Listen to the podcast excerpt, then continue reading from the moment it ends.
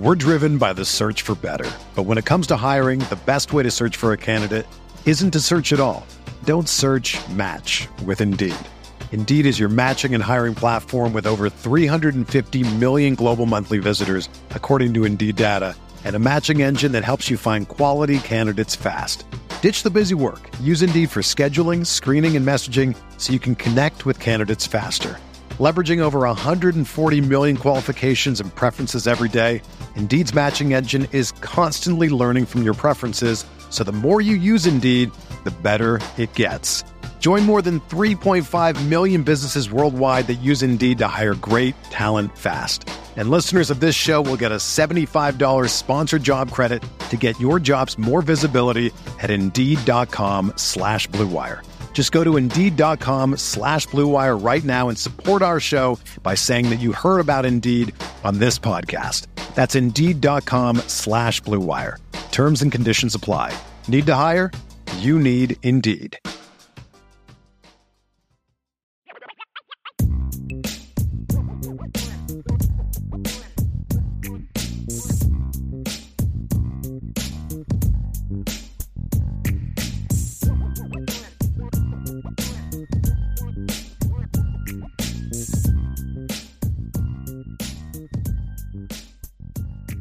Andy Milton fan with a super chat. Thank you so much, Nathan. Appreciate it.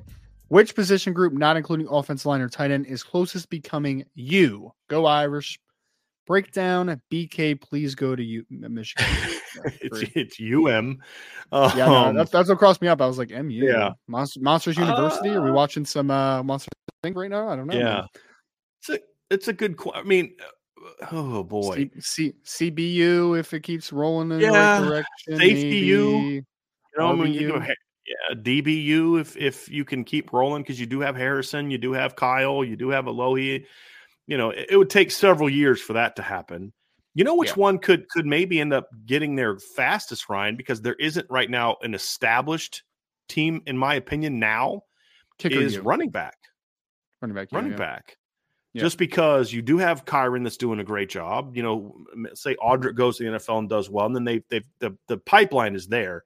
That's one that maybe I keep an eye on, but I mean, running back, DB, but neither of them are anywhere close. Like it would take years to establish that. But to the earlier discussion, Ryan, if they can put together the DB class that you and I were talking about earlier, along with, you know, we expect Benjamin Morrison to be a high pick, with what we think Christian Gray can be, with Bronte Johnson in the class, Xavier Watts has a chance to be a day one, day two pick, hopefully next year. I mean, you could see that going. And even if Xavier's not a high pick, if he's maybe a day two pick, there's still a chance he goes to the NFL and balls out, and that's what matters even more. You know what I mean? But DB would probably be the closest. They devalue the safety position for whatever reason. So, I mean, Kyle Hamilton was arguably the best overall player in his class, and he went 14th overall. You know what I mean? Like, it's just, it's different. It's different to be a safety in today's game. That's what I would say. I would go with that. Yeah. DB and running back would be my. Now I hope that the answer to this question in 5 years is quarterback. That's my hope. But they're a long way away from that. A long way away from that. Long snapper you. Yes, there you go. There you go. Yep. We're driven by the search for better. But when it comes to hiring, the best way to search for a candidate isn't to search at all. Don't search, match with Indeed. Indeed is your matching and hiring platform with over 350 million global monthly visitors, according to Indeed data, and a matching engine that helps you find quality candidates fast. Ditch the busy work. Use Indeed for scheduling, screening, and messaging so you can connect with candidates faster. Leveraging over 140 million qualifications and preferences every day, Indeed's matching engine is constantly learning from your preferences, so the more you use Indeed, the better it gets. Join more than 3.5 million businesses worldwide that use Indeed to hire great talent fast. And listeners of this show will get a $75 sponsored job credit to get your jobs more visibility at Indeed.com/Blue Wire. Just go to Indeed.com/Blue Wire right now and support our show by saying that you heard about Indeed on this podcast. That's Indeed.com/Blue Wire. Terms and conditions apply. Need to hire? You need Indeed. When you need mealtime inspiration, it's worth shopping Kroger, where you'll find over 30,000 mouthwatering choices that excite your inner foodie. And no matter what tasty choice you make, you'll enjoy our everyday low prices, plus extra ways to save, like digital coupons worth over $600 each week. You can also save up to $1 off per gallon at the pump with fuel points. More savings and more inspiring flavors make shopping Kroger worth it every time. Kroger, fresh for everyone. Fuel restrictions apply. We had a question from Ida Benami. When do the coaches get to rest? Is there a certain time they get to take off besides the 1 week in July? It's never ending, LOL. It is the honest, and I've said this before, Ryan. They have to do something about this calendar. It's a demanding profession, Ida. Way too much. Too much. There are times. I mean, right after the season, there's a window where coaches will go away.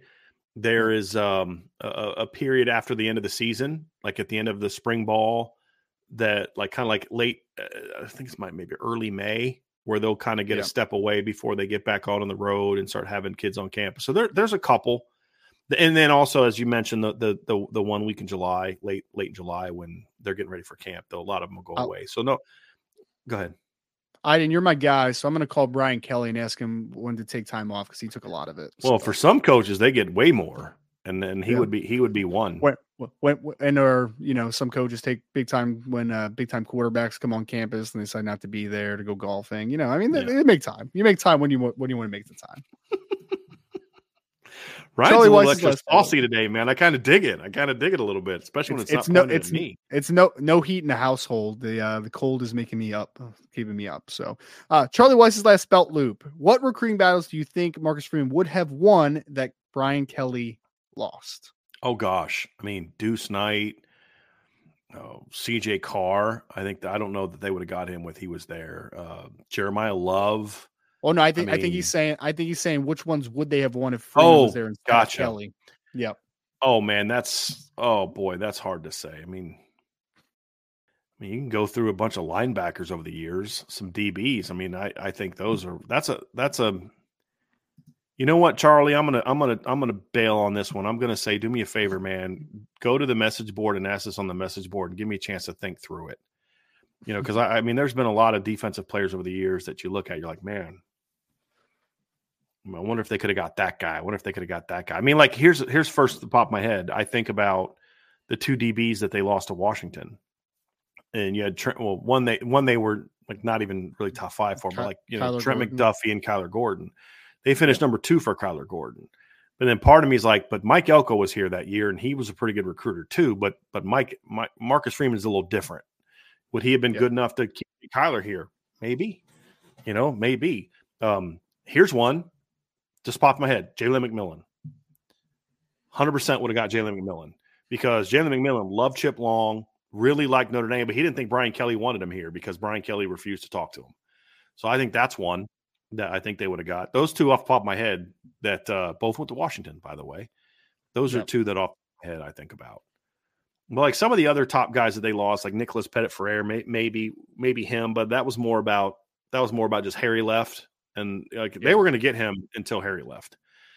And when Harry left, Ohio State was able to swoop in and get him. But I don't think – I don't put that one on Brian Kelly. But maybe my thing is like even though I don't put that on Brian Kelly, maybe Freeman would have been had enough to keep him maybe, right. But, again, I don't blame Kelly for that. I don't know that Kelly lost that one as much as just circumstances kind of screwed him over. Just because of Coach Easton leaving. Not that Coach Easton screwed him over, but just the circumstances of him leaving and how that hurt them and the timing of it. So that's a good question, Charlie. I'd have to think about that and kind of go over, kind of think through over the years. But Kyler Gordon and here's another one. What about Paulson Adebo? Would they have been able to keep Paulson Adebo in the class if Marcus Freeman was the head coach? Maybe. Possibly. Maybe. Yeah. Maybe. A question from Josh Miller. When Marcus Freeman wins a natty, if he left right after, would you be mad, happy, sad, or other? Be mad, happy, man. I haven't seen a national championship in my lifetime. Yeah. So yes, I'd be mad, happy. I would. My initial response would be, he earned it. I mean, he won a title. He got you a title. Like Ryan you've said you weren't alive the last time Notre Dame won a national title, right? And nope. And so because you were born in what, 90? So 2 years after 91, it, right? 91, yeah. 3 years after it. And they should have won a title in 93, so you'd have been two the last time they won a title if they would have got the one they were supposed to get. So, yeah, I mean, that would be worth it. That would be worth it. Now, would I also be sad? Sure, I'd be sad after the fact, but it just would depend on who they hired to replace them. I mean, that would be the big thing is, does his success lead to the program being able to go out there and get someone that can keep the ball rolling? Okay, let me find out if they promoted. I don't even want to say some of the names, but there's a couple guys on staff that if like they promoted that guy, I'm like, oh, no, please no. It just would depend on who they hired. But I'd 95% happy, 5% sad that he left. Nothing about me would be mad. No. I mean, look, he brought you a championship. He earned the right to, go take an NFL job in that instance. Like if I'm Michigan, like I don't think they're mad at Jim Harbaugh for leaving. He got him a title. I'm sure they would like him to stay, but he got him a title. And I do think in Michigan's case, there is a clear line of succession there, in my opinion, with Sharon Moore. If that was the case at Notre Dame, then I'd say, okay, I feel good about that one. I'd be very happy. This is a discussion that was going on the board, Ryan. So NC Notre Dame fans said that he does not think that Nick Saban is the greatest coach of our generation because he said Bobby Bowden, Tom Osborne, and Jimmy Johnson never lost a title game 44-16, like when Dabo beat Saban in that title game. So let me just point out a couple things. They also didn't win six national championships. Let me just point out a couple other things. First of all, your entire premise is wrong because number two Florida State in 1998, what year was it? Was it 89? There was a year back then when Florida State was number two going into the bowl game, and they got destroyed by Tennessee. I think it might have been 95. Yes, no, 90, was it 96? 1990, I don't know. They got destroyed 35-7 in a bowl game. Maybe it's 89, 90, somewhere around there. Might have been 89. Actually, let me look. Was it 89? Nope. In 89, they didn't win the title because they lost to Southern Miss. But in 1988, Florida State finished the year ranked third. The reason they didn't win a title is because Miami beat them 31-0. And then also, if you want to go title game, number one Florida State played number three Florida in the Sugar Bowl, and they lost 52-20. Now, I'm not great at math, Ryan, but I'm pretty sure that's a bigger margin of victory than the 28 that we're talking about here, okay? Jimmy Johnson absolutely had games like that. I think it might have been his first year. Miami was ranked number two, I believe, going into a bowl game and maybe they're the one that actually got blown out by Tennessee. Let me go find it here. Yes, it was 1985. They were ranked number two going into the bowl game in the Sugar Bowl against Tennessee. They lost 35-7. So again, another example, and I can show you plenty of years where Nebraska didn't win a title because they got blown out by somebody. So your entire premise is flawed. Now you can say you like those coaches better. That's fine. You have that right to say that. But to use this as an example is just, I mean, it's just, it took me 3 minutes of a web search while doing a show to prove you wrong because I had a baseline understanding of, no, I'm pretty sure that's happened before.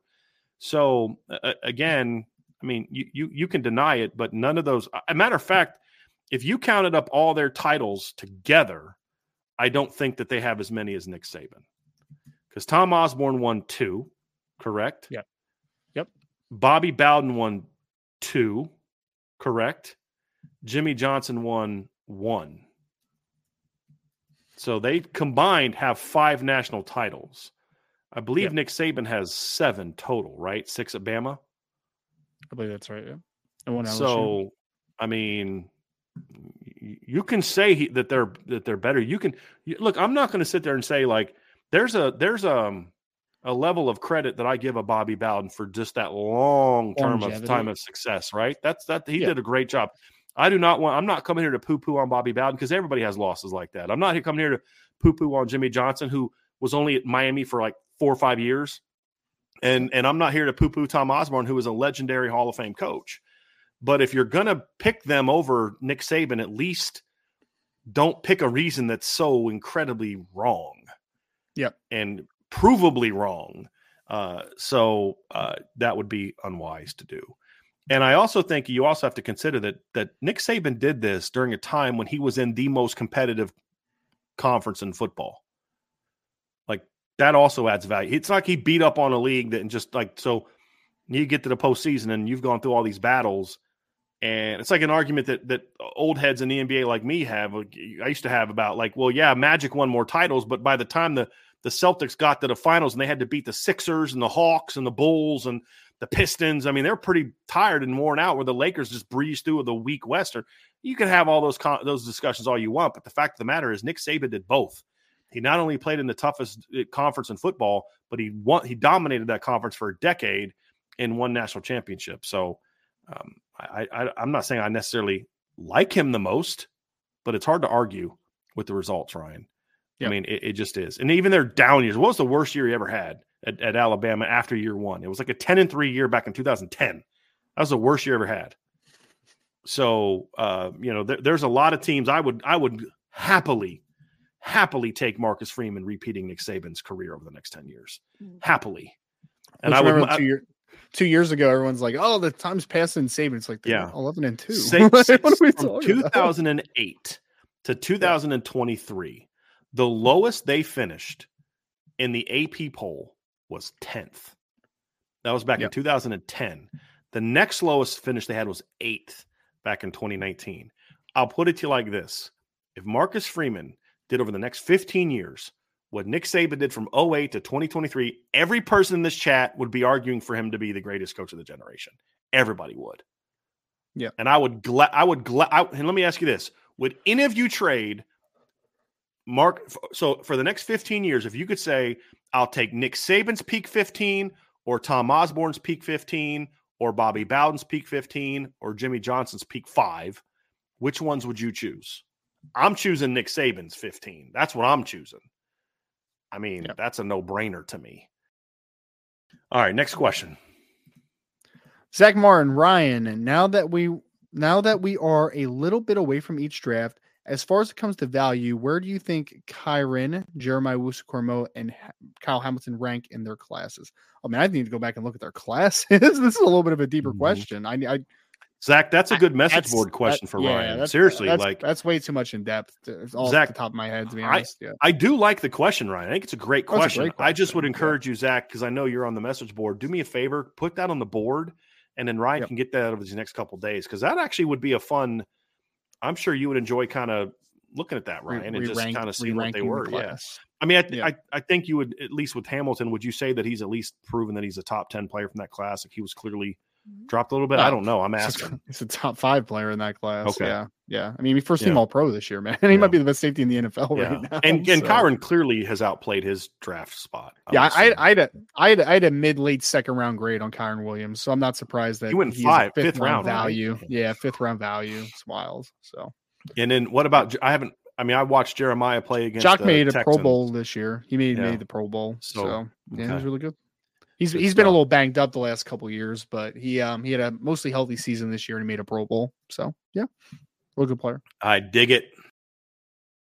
Ida Benami, no way you scum is stupid to hire BK, right? That would be amazing. I don't think they're that dumb. I would love it. That'd be great. I would love it. I don't think they're that dumb. I would love it. Patrick Bird, KD equals Mike Shula. Kalen DeBoer equals Mike Shula. That's that's pretty. That's a. Patrick, I love you, man, but that's a rough take. That's a really rough take, man. Mike Shula had never been a head coach before. He wasn't even that accomplished as a coach at the time. He got that job for two reasons. Number one, he was a Bama alum, and three reasons. He's Don Shula's kid. Yes. He's a Bama alum. He coached Dan Marino for a couple years. That's it.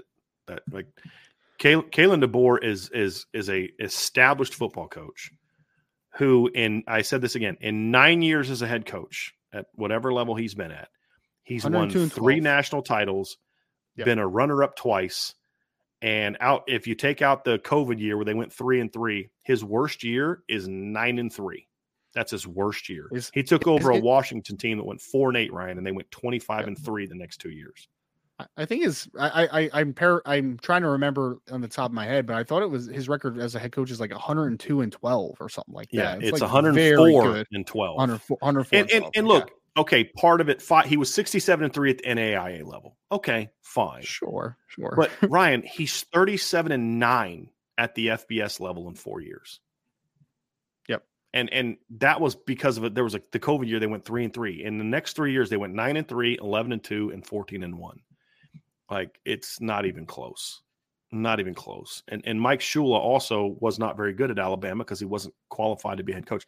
Guys, look, Bama's not going to suck with Kalen DeBoer as head coach. Yep. Are they going to repeat Nick Saban's success? No, I don't care who they hired. But they're going to be a very good football team moving forward. Will they be the best team in the SEC? I don't know. Some years, yes. Some years, no. Are they going to be a team that, to me, is a consistent top 10 football team over the next 5-6 years? I'm pretty sure of that. You know, because you're telling me he's not going to be able to recruit. Somebody said this, like, you know, well, Washington has 3 losses if they're in the SEC this year. First of all, probably not. I mean, I think you're undervaluing Washington's football team. Probably not. And the SEC wasn't great this year. But number two, he'll never have Washington's roster in the SEC. He'll always have a better roster than what Washington had top to bottom in the SEC. He's just got to be able to find a quarterback, and I don't think that's going to be a problem at Alabama. You know, I think so.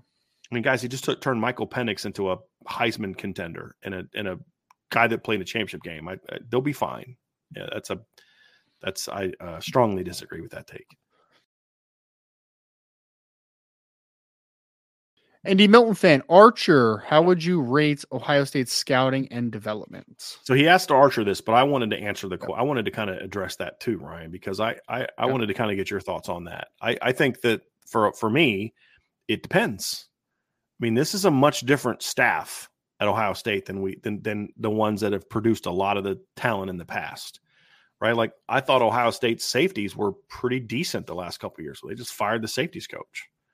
Right. So, I mean, you know, I think their defensive development has taken a jump up because of Jim Knowles, in my opinion.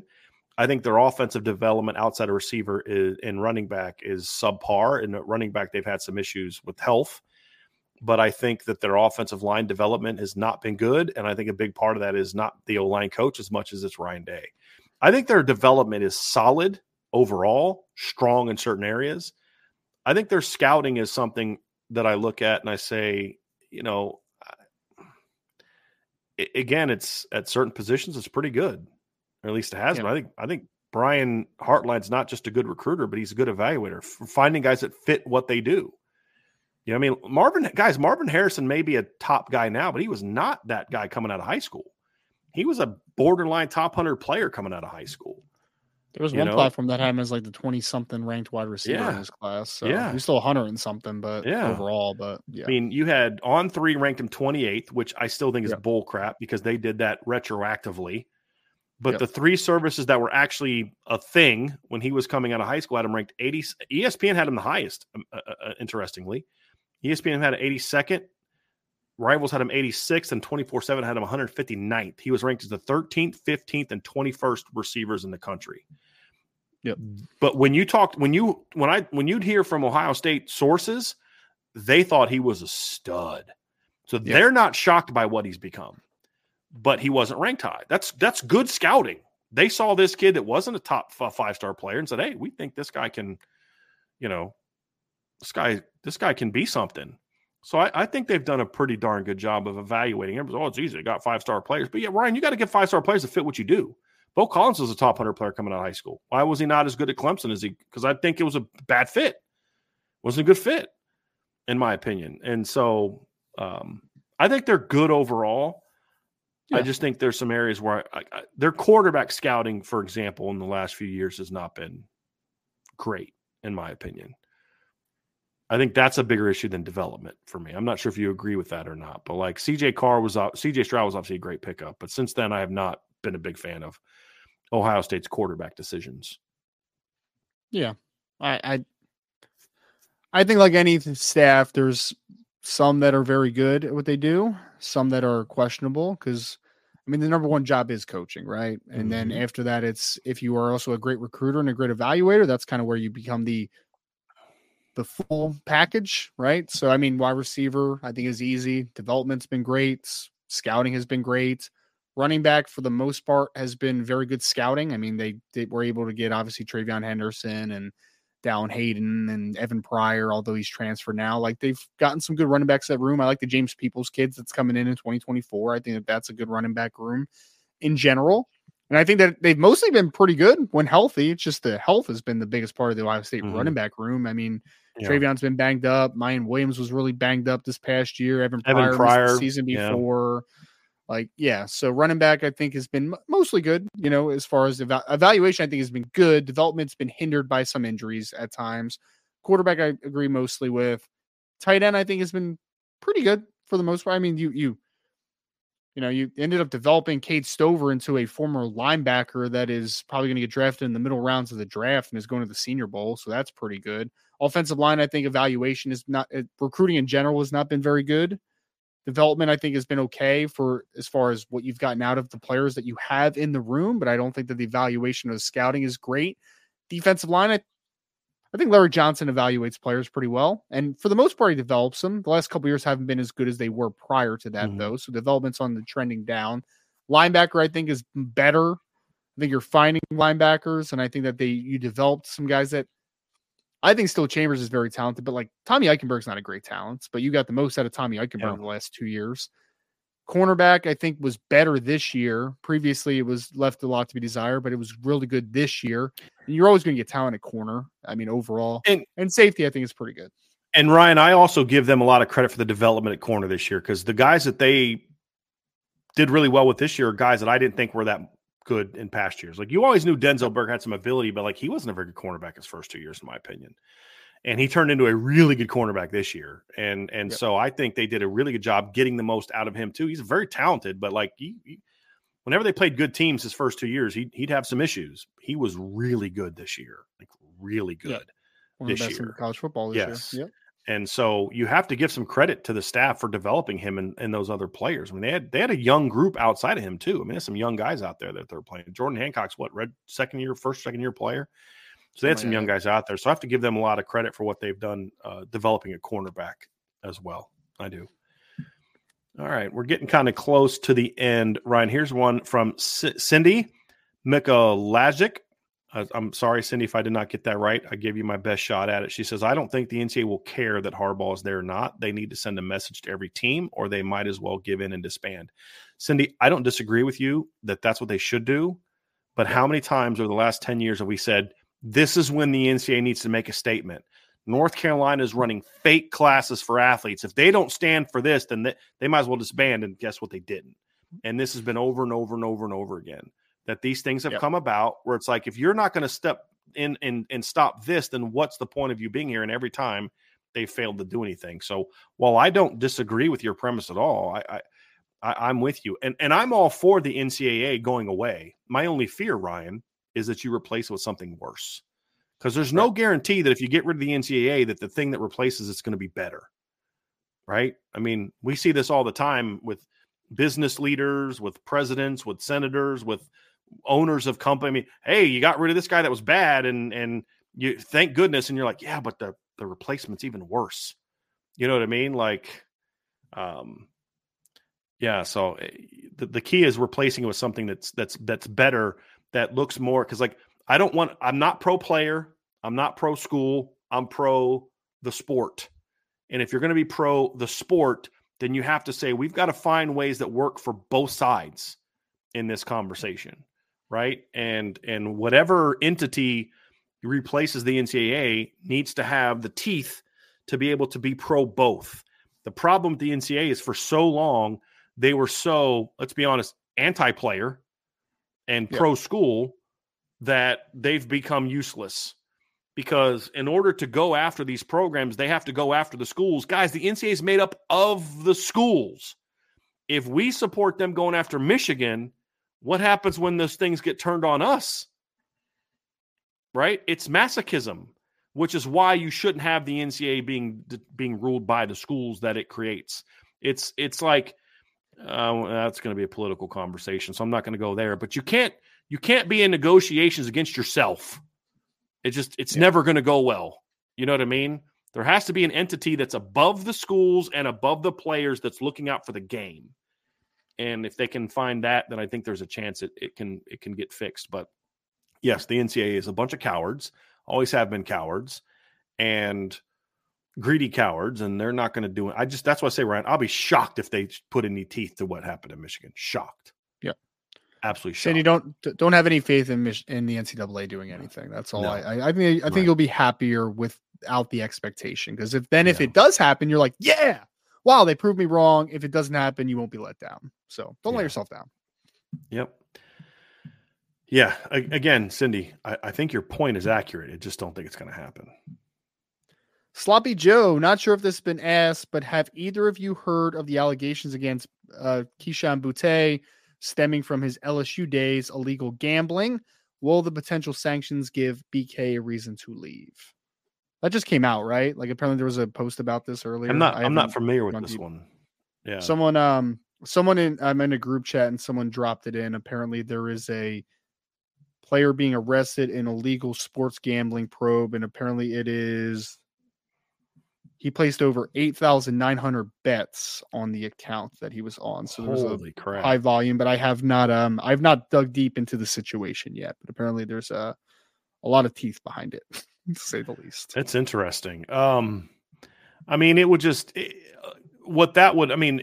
based on past record, I don't think that they would come down and hammer LSU as much as it would be about vacating wins that guy was a part of. Right.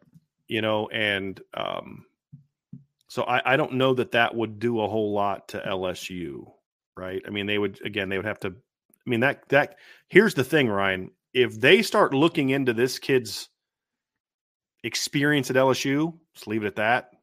Yep. There's a lot they're going to find, in my opinion. So if you're LSU, they come to you with this, you own it, and you say, we'll take whatever you do, because you and I have heard some stuff about some activities that Keyshawn Boutte was a part of that would look very bad for the coaching staff if it got found out. Wasted talent, man. I still don't know how that guy's employed at LSU. Right? I just don't understand that. But that's a different story for a different day. So now the thing is, it did happen during Kelly's tenure. I mean, he was there for a year, but Kelly disciplined him a lot. I'll give him that. They disciplined him a lot, and so. You know, you could say, hey, we were only here a year. We had all these issues with this kid. We disciplined this kid. We had no idea what was going on. And I despise Brian Kelly. If Brian Kelly knew a player was gambling, I can assure you he would have dealt with that immediately. Yeah. Like, immediately. Fair. Like, so I think if they were to dig into it, if LSU just, hey, look, we'll vacate every win that this kid was a part of. We'll vacate them all. And you can give us – but just don't look into things further. Because that's when it could get a little hairy for this, the program. The kid's a wasted talent, by the way. Keyshawn Boutte, such a talented kid. It's a shame. Big time. That, ooh boy. That, when you start getting into gambling, man, see, like, this is my thing too, is because we need to have a real honest conversation about gambling. Because you can't, I despise when people just get so bent out of shape about players are gambling. And I'm like, well, if gambling is such a bad thing, and I understand the premise, because if a player gets, bought out, he can throw the game, and I totally understand that. But it's like, you want to bet on professional sports, fine. I just have a big issue with the idea of gambling on college sports, just in general. You know what I mean? Because if we're going to say these guys are amateurs, right? Then it just, I have a whole different issue with that. Because then if you can't gamble on college sports legally, then, then we don't have this issue. But this is a thing that they're going to find out, because gambling has become so much easier now, Ryan, with all these apps and platforms, that it's just like, man, I almost kind of feel like they need to use sets. They need to use someone, because like Iowa State and Iowa had this issue over the summer, and it kind of got brushed under the rug because it's Iowa and Iowa State. But if it happens to a program like this, they almost need to kind of have a sacrificial lamb, so to speak, to kind of scare the rest of the kids in college football. Like, hey guys, this is serious. You know what I mean? Like, you can't do this. And look what happened to this kid or this team or whatever else. You're almost kind of going to have to do that, because it's going to get worse and worse and worse, because it's so much easier for these kids to do this and create fake accounts and, have it be some, it's just so much easier to do it now. It's concerning. All right. Backup says, does Notre Dame go into the portal for another Hogmala at defensive tackle, or will Sean Savillano be that guy next year? Well, number one, I don't think going to the portal is necessarily the answer, because there's not going to be anybody in the portal right now that you're going to have a shot at that's going to move the needle. Look, you're talking about replacing at best your third defensive tackle, right? He's not a starter. He was not going to be a starter this year. You do have Riley Mills and Howard Cross. Jason Onye played a lot of snaps. Donovan Hinish played a decent amount of snaps. Plus, you have two rising sophomores, and Devin Houston and Norman Mukum, who are pretty good players, and you have Sean Savillano. So to your point, to the question, I should say, Ryan, there's still a chance too that Gabriel Rubio's back in the fall. But even if he's not, I don't think that's an issue. Now, if there was a dude out there, sure, go get that dude. But I don't know that there's that guy out there that would move the needle. I would much rather them develop the guys that they have right now, in my view. I think there's a couple of big ends too that body type might be able to transition there as well. Brennan Vernon. I think of Brennan Vernon, I think of Tyson Ford. Like there's a couple of guys that could also fit that mold as well. So. Yeah, and if you want to talk about the hog molly type, like the 300-pound type for Rubio, again, I think there's some guys that can fill that void. I think obviously Savillano is one, but I could see Devin Houston putting on 10 pounds this offseason and being a guy that fits into that as well. So I'm not opposed to going to the portal at certain spots. I think this is one position where Notre Dame is pretty deep with young, talented players. And because we're not talking about the need for a starter, it'd be different, Ryan, if it was like you need a starter. We're talking about a depth guy.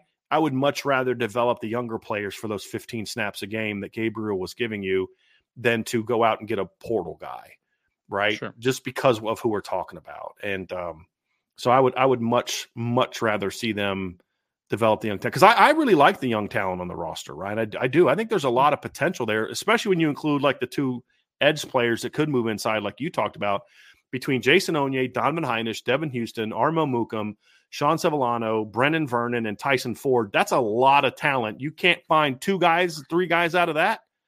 Be able to. I think you should be able to. Absolutely. Yep. Agreed. So that's right, Ryan. That, my friend, is going to do it for today's show. So, all right. Well, folks, if you missed our first conversation, I missed one from Matt Ginther. Sorry about that. Matt Ginther's question: do we have room for all these dudes? Mark Zachary, Dallas Golden, Devin Williams, 4 offensive linemen, 4 wide receivers, 4 linebackers. I don't know that they can. I mean, like, I think they'll make room. Honestly, I do. Do they have room right now? It would take a lot of work. Yeah. So you're talking about adding 3 corners, 4 linemen, 4 receivers, 4 linebackers. You're going to have a loss somewhere. I could see them taking one less linebacker, maybe going with two true inside guys, and then you have that hybrid guy in Dominic Hulick. I could see them only taking 3 offensive linemen in this class, depending on how things shake out. Like if they land 2 of Strebig, Lang, and Matty Augustine, Ryan, and then miss on the third, could I see them maybe not expanding the board right now? Because they have such a young roster, I could see that. I could see there's areas where you could kind of overcome those numbers. And, like depending on who you take, I'm fine if they only take 3 receivers in this class, depending on who you take. If you take Jerome Bettis Jr., it needs to be 4. But if you don't take him, I'm good with 3. You know what I mean? Like don't take a second tight end in this class. You know what I would do if I was Notre Dame, honestly, Ryan, at tight end? I would be like, hey, Ryder Lyons, you're our guy at tight end. And by the way, when your brother gets back from his mission, if he's not completely sold at being at USC, tell him to give us a call. You know what I mean? Like that dude, he was a good player, man. I really liked his brother. Yeah. Yep. So, and he never, I mean, he was at USC, I think, for a semester and then went on a Mormon mission. So he could be fair game. I mean, that's what I would do. But I think tight end depth, they're pretty good there unless you lose somebody. So there's places they can take one. And if you don't get Jadon Blair, I'm not taking a third safety. I mean, of the guys on the board right now, there's nobody else I want besides Jadon Blair right now. Yep. So I think there's some places you could make the numbers work, Ryan. But look, guys, we have to understand this is a different era of college football. And Notre Dame is fortunately waking up to it really quickly and saying, we're going to lose players. Someone's going to jump in the portal. We need to be willing to have tough conversations with kids that are here, because we're going to continue to make sure that we have the numbers we need and we have the impact talent we need. Because the only way they take this many numbers at every position is if it's dudes That's the reason. That's the thing. So, like I just said, hey, they only take three receivers. But then if DJ Sanders is like, you know what? I think I'd want to come to Notre Dame. Or Josh Petty, come on. You know what I mean? We're back to four, right? So that's what I'm saying. Like, if you're only going to take three receivers. I said wide receivers. No, I might have. Okay. But if you're going to take, like, three receivers and then down the road some stud wants to come because you have a great season, okay, you take four again, right? Like, they're going to make it work. This staff is far more aggressive when it comes to that. And they're understanding that the game has changed and we're going to change with it. And we're going to load up. We're going to keep taking dudes. And if that means some kids don't like it, then they don't like it and they leave and we just keep recruiting over. Your numbers are fine, then. Yeah, exactly. Exactly.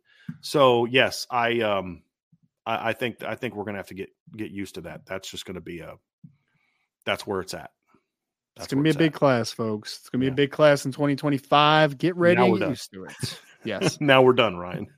Folks, appreciate you all so much. If you missed the beginning conversation, we talked about the changing landscape of college coaching and how Notre Dame could potentially take advantage of it and how much it moves the needle. Make sure you go back to the beginning of the podcast.